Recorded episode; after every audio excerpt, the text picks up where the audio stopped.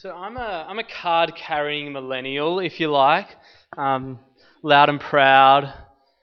You know, no no other generation with the, with the the Instagram generation. I had Instagram like before Facebook had bought it.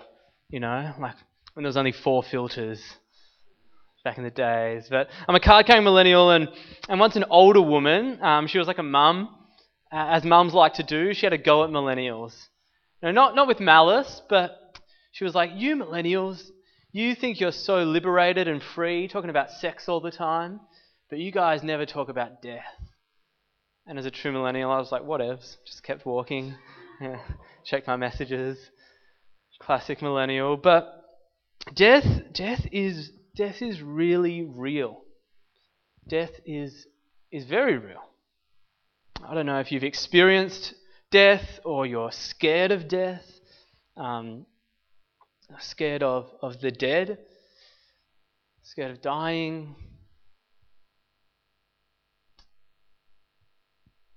I watched a woman die this week. Just as grandma passed away, um, literally, she passed from this life into Jesus' arms. And, and I was there in the hospital, and um, it was really intense. Like, it's really a sacred moment. She was whispering um, the name Jesus, and as she went from uh, sort of pain and agony, she had a big heart attack. At, she kept having heart attacks in the hospital for a couple of days. Um, and her last one, she just ripped all the cords out and um, basically said she's had enough, and then started saying Jesus' name and, and sort of lost consciousness and, and kept breathing and then stopped breathing. And it was one of those moments where, like the sun breaks through the clouds of our material perspective, and you just you know that life is sacred. You know that, that there is more to this world than than flesh and blood and bricks and mortar. That life is spiritual, that transcendence is true. And Jesus confronts death. He even defeats death with his resurrection. Paul said that Jesus' resurrection um, was the first fruits of God making all things new. That death is real, but resurrection is reality as well. And that we will be the future fruits of what began with Jesus. That, that Jesus' resurrection was the beginning of, of God making all things new. And so death is, is painful and real, and yet there is hope. So much hope. And, and so, this story of, of the resurrection, John chapter 20, I just want to spend most of today um, just reading through the story and making some comments and seeing um, what it's saying. But, but I want to sort of just, just go through the story and I'll, I'll jump around a little bit, but um, I'll, I'll number the verses. Um, let's pray. Jesus, speak through your word into our hearts. For those of us who are afraid, for those of us who are sad, for those of us who are ambivalent, for those of us who don't know what we think, don't know what to believe. Would your resurrection be a reality that that shakes us and wakes us up to, to find life in you today. Amen. So it begins early on the first day of the week. It's the, the first day of the week after the Sabbath day. Now, Jesus, um, he was killed on the preparation day, the day before Sabbath. Um, and there was a Sabbath, and then the first day of the week, while it was still dark before sunrise. We don't know if it was daylight savings or if it was not daylight savings, what time the sunrise would have been. But before the sunrise, right, they had to use an alarm probably to, to wake up. Um, before sunrise, Mary Magdalene went to the tomb. She goes to the tomb. Um, Jesus has been killed and then buried. And so she goes to the tomb. Last week I was in the country visiting my nan. And, and we went to the local cemetery because my pa, he died about a year ago and hadn't seen the, the sort of um, tombstone. We, I was there when they buried him, but then hadn't been to the cemetery since. Went to the cemetery, saw Pa's um, gravesite, and then started walking around. And like a lot of the gravestones have lots of cracks in them. A bit creepy. Like, why are there cracks? Some of them, some some have holes near them, like someone's trying to do some digging, or I don't know if it's just irrigation. But it's it's a little bit eerie when there's tombstones that just have lots of cracks, and it's like, has something happened here? But imagine, imagine this. While it was still dark, Mary Magdalene went to the tomb and saw that the stone had been removed from the entrance. It's not a crack. This is like the grave is opened. The stone has been removed. And so she came running to Simon Peter and the other disciple, the one Jesus loved, and said, They've taken the Lord out of the tomb and we don't know where they've put him. So Peter and the other disciples started for the tomb. And look at this, verse 4. Both were running, but the other disciple outran Peter and reached the tomb first. Right? Necessary information. The one that Jesus loved. You know, at a time such as this, you know, think that in the next chapter, the disciple Jesus loved, who wrote this book, has these words Jesus did so many wonderful things that weren't written down in this book because if we wrote down all the wonderful things that he did, there wouldn't be enough books in the world to contain them. But in my short 21 chapters, I have to tell you that I outran Peter. You know, it's very necessary information apparently. It says he bent over and looked in at the strips of linen lying there, but he did not go in. Then Simon Peter came along behind him. Like minutes behind, it seems, right? Like he's already looked at the strips of linen, and then Simon Peter catches up. And he went straight into the tomb. He saw the strips of linen lying there, as well as the cloth that had been wrapped around Jesus' head.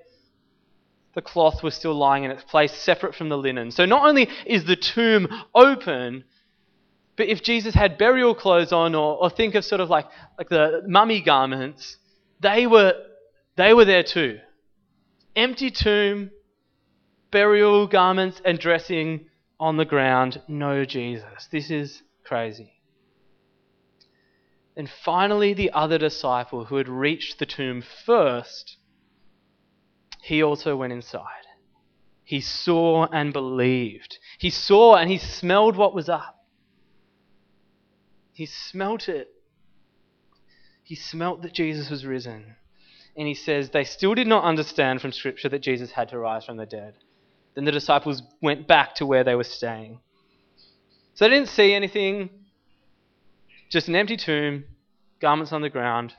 There's a bit of fear and a bit of belief. These incredible scenes, though, God um, was, was dead on the cross, right? He was murdered, crucified, and now he's risen from the grave. Death could not hold him, the grave could not contain him. He came to give life. He, he died to bring life so that, that we could be reconnected to the source of life. But he didn't stay dead. He rose again, was resurrected. After dying the death of man, the death that humankind deserved, he is raised to a new resurrection man. He, he has a new resurrection body so that we might be made new, that he'd be the first fruits of the resurrection of all things. God's making all things new. And he begins with a renewed, resurrected Jesus. We, we start to find out that, that Jesus uh, has a body still. He's not, a, he's not a hologram, he's not an image. He has a body. He's even got the scars and the holes in his hands. You can touch it.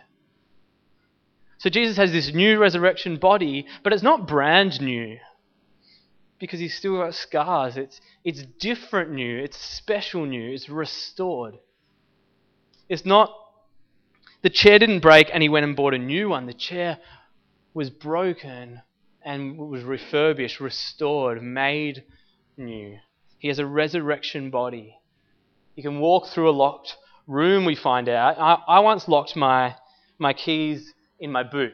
I I had a spare key, but I kept it in the glove box, which is stupid on, on multiple levels, mind you. Like, stupid for locking your keys in the car, stupid for getting robbed. Um, but I kept my, I don't keep, keep my spare key in the boot anymore, but in the glove box. But spare key in the glove box. I was going to take my mother-in-law to the airport. I went to open the boot. I put the keys in the boot. I closed the boot and my keys were locked in the boot. I had to quickly organise um, alternative transportation for my mother-in-law, and I had to call RACV. Um, but if I had a resurrection body, I could have just reached into that boot, grabbed the key. It would have been fine. But I don't, right? I don't, I don't have a resurrection body yet, at least. Jesus will give me that one day. He'll give us that one day. But for now, He's given us His presence. He breathes on His disciples and says, Receive the Holy Spirit. Now, if I came up to you and breathed on you, you'd probably leave the church. You'd be like, This is too much. I'm heading down the road. But Jesus, his breath is different. In fact, the word spirit and the word breath are connected in the biblical imagination. In, in Hebrew, it's actually the same word, spirit and breath, and they're connected um, in the Greek as well. Jesus' spirit is his breath. He breathes and says, Receive the Holy Spirit. Receive the air from within me, my presence. The Holy Spirit is God's empowering presence. It's His presence which equips us, encounters us, and empowers us so that we can know Jesus, be with Jesus, and have the ministry of Jesus. And He says to His disciples as He on them, Peace be with you. As the Father has sent me, I am sending you. And then He literally sends them into the world as the Father sent Him. He gives them the power and he, he passes on his ministry of reconciliation and forgiveness and says, The Father sent me, now I send you in the same way. Go.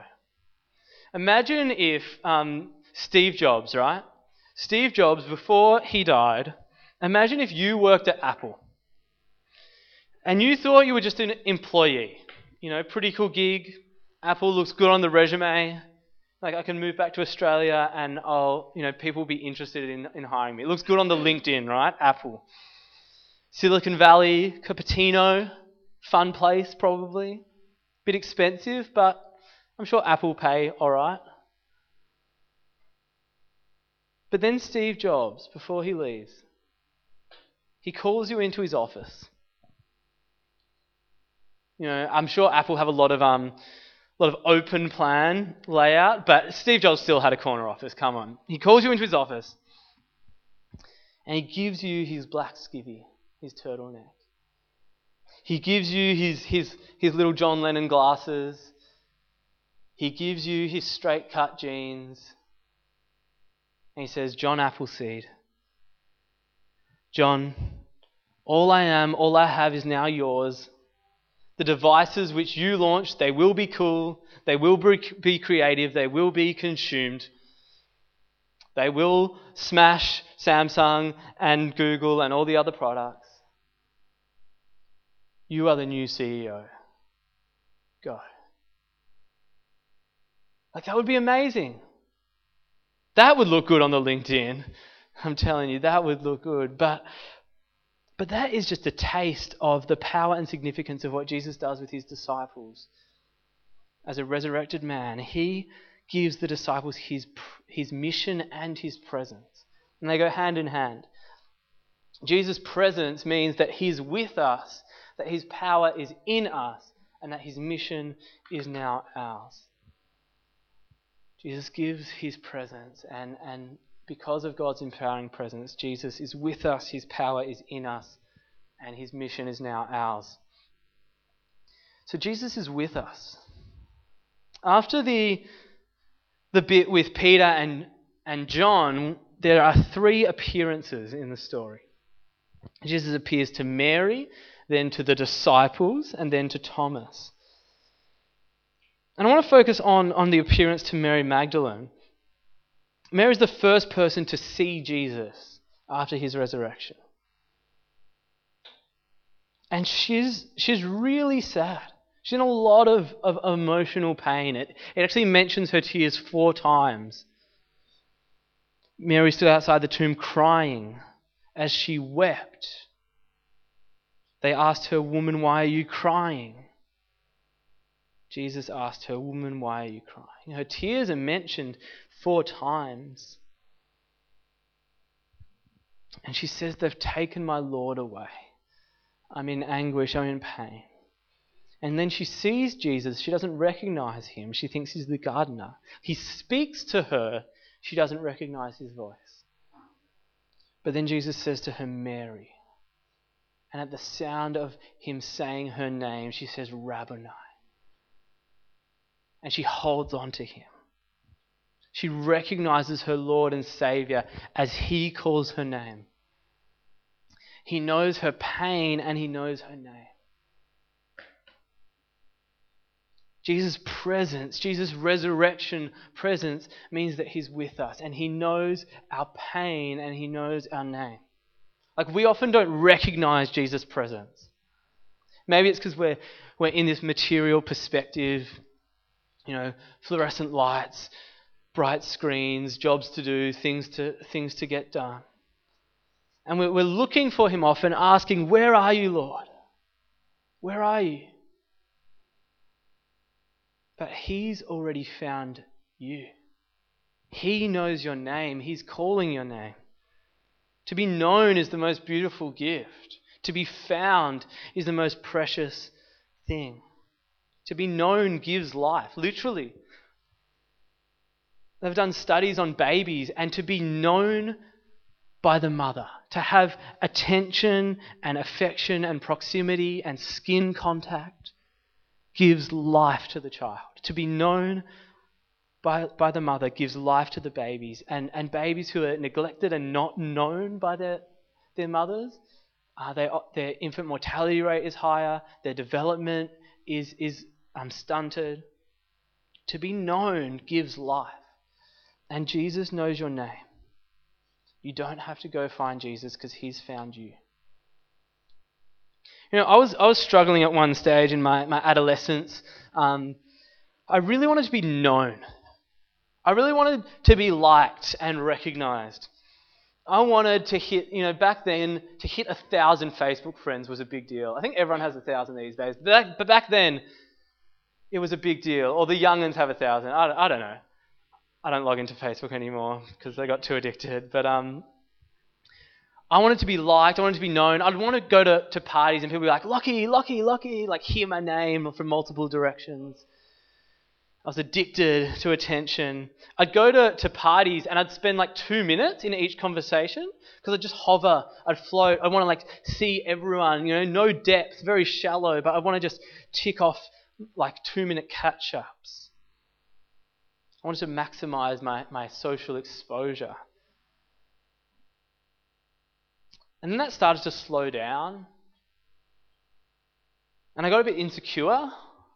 And so I, I, moved from thinking that I need heaps of Facebook friends or heaps of acquaintances, wanting to be known by the most amount of people. And I decided I want to be known by the most important people. You know, I was um, training for, for ministry, um, and so I wanted to be known by Christian leaders the pastors, the podcasters. I'd go to a conference or an event and I'd hope to be known or be recognized by, by the so called important people. But then that's not satisfying either, because in the end, there, there are no important people in the economy of God. It doesn't mean anything. And and I went to a conference one day, and, and the leader who I'd spoken to maybe one time, he didn't recognize me. And, and it, this passage just spoke to me.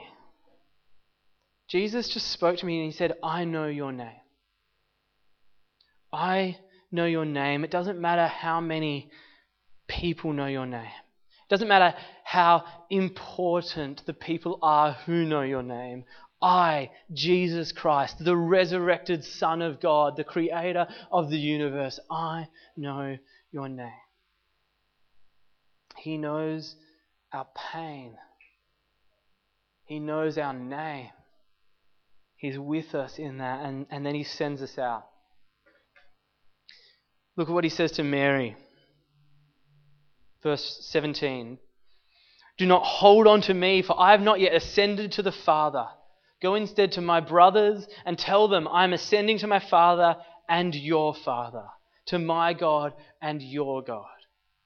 You know, Jesus has been talking about the Father so much in John. We saw at the very start that those who would believe in his, his name would have life and would have the right to be called children of God. That the relationship that Jesus has with the Father could become our relationship with the Father. But Jesus has not yet, until now, mentioned that his Father is our Father.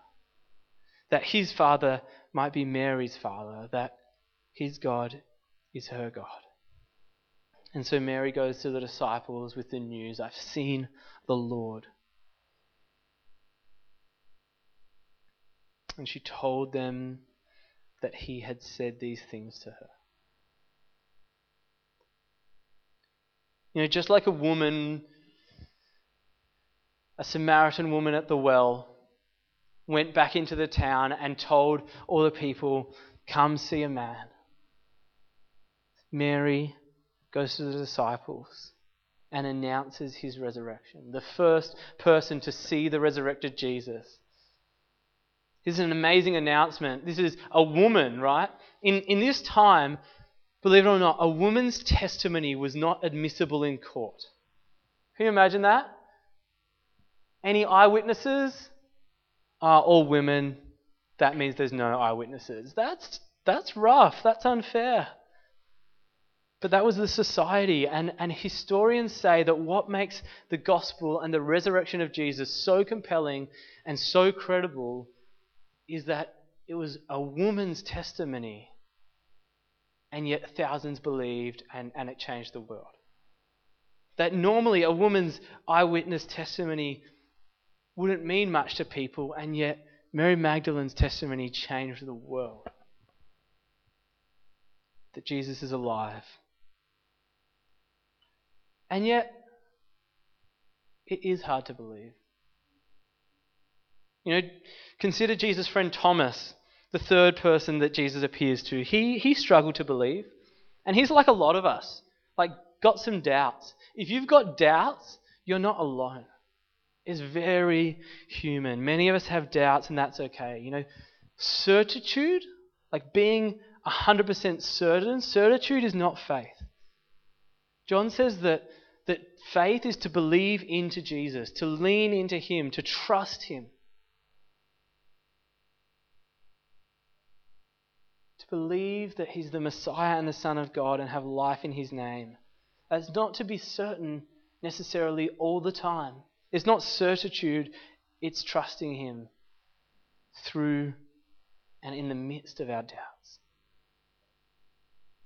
And for some reason, it seems that Thomas missed the first meeting. Jesus appeared to his disciples, he gave them the Holy Spirit. But Thomas missed that meeting. It was, it was not a good day for Thomas to, to miss the gathering because it was his part time job, right? Imagine. Imagine if you were always at Embrace and then you missed one Sunday and you texted the um, MCBC spam. You said, hey guys, what did I miss? Where are we eating? And Ronald jumps on the text. and he says, What did you miss? what did you miss? Jesus came back from the dead. We're all super scared, so we like locked the doors, right?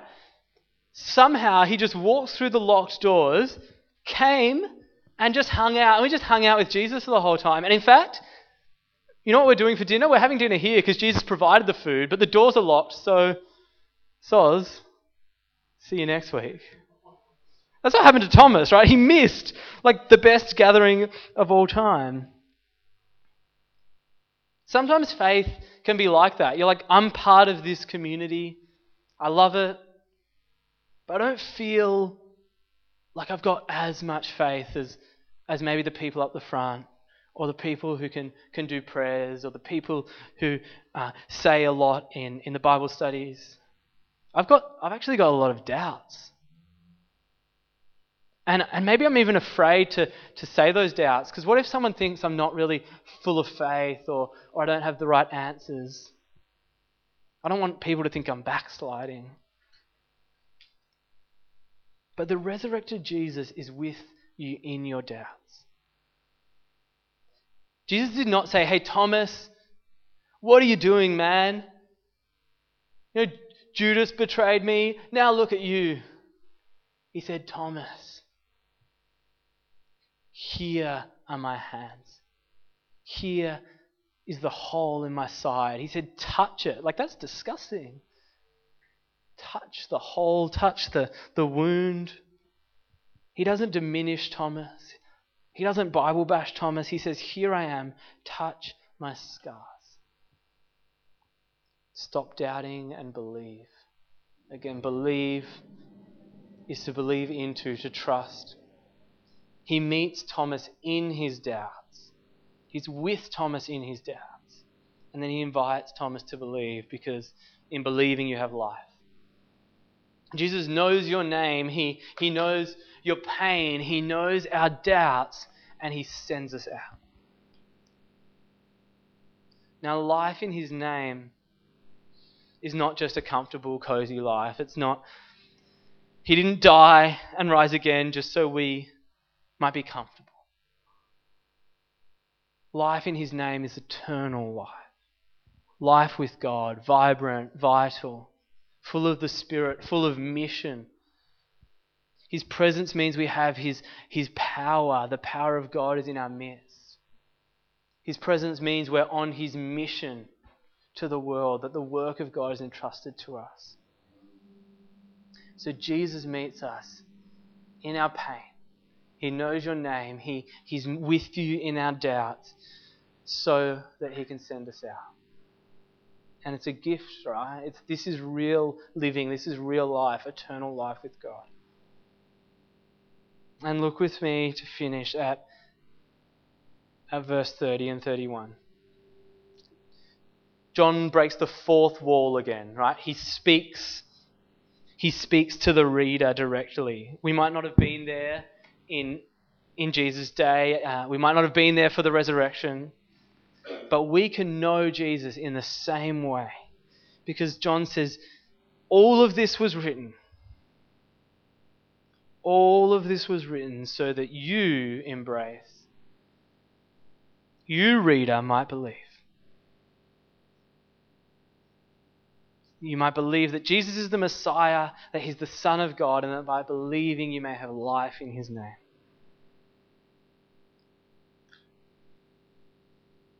So the resurrected Jesus is with you in your pain. He knows your name. He's with you in your doubts and he sends us out. That is life with the resurrected Jesus. That is Jesus' response to death, the hope of resurrection, the comfort of his presence and his closeness. The joy of, of him knowing us, being known the intimacy and faith of Him being with us in our doubts, and the power and privilege to be sent out into the world and continue His mission. Let's pray. Heavenly Lord, we thank you for the resurrection. We thank you that, that the resurrection was the first fruits of what you would continue to do make all things new, of what you will one day do with us, what you'll one day do with Jess's grandma, who is a believer in you, what you will one day do with all those who you gave the right to call children of God, who, who have now passed away, who aren't with us anymore.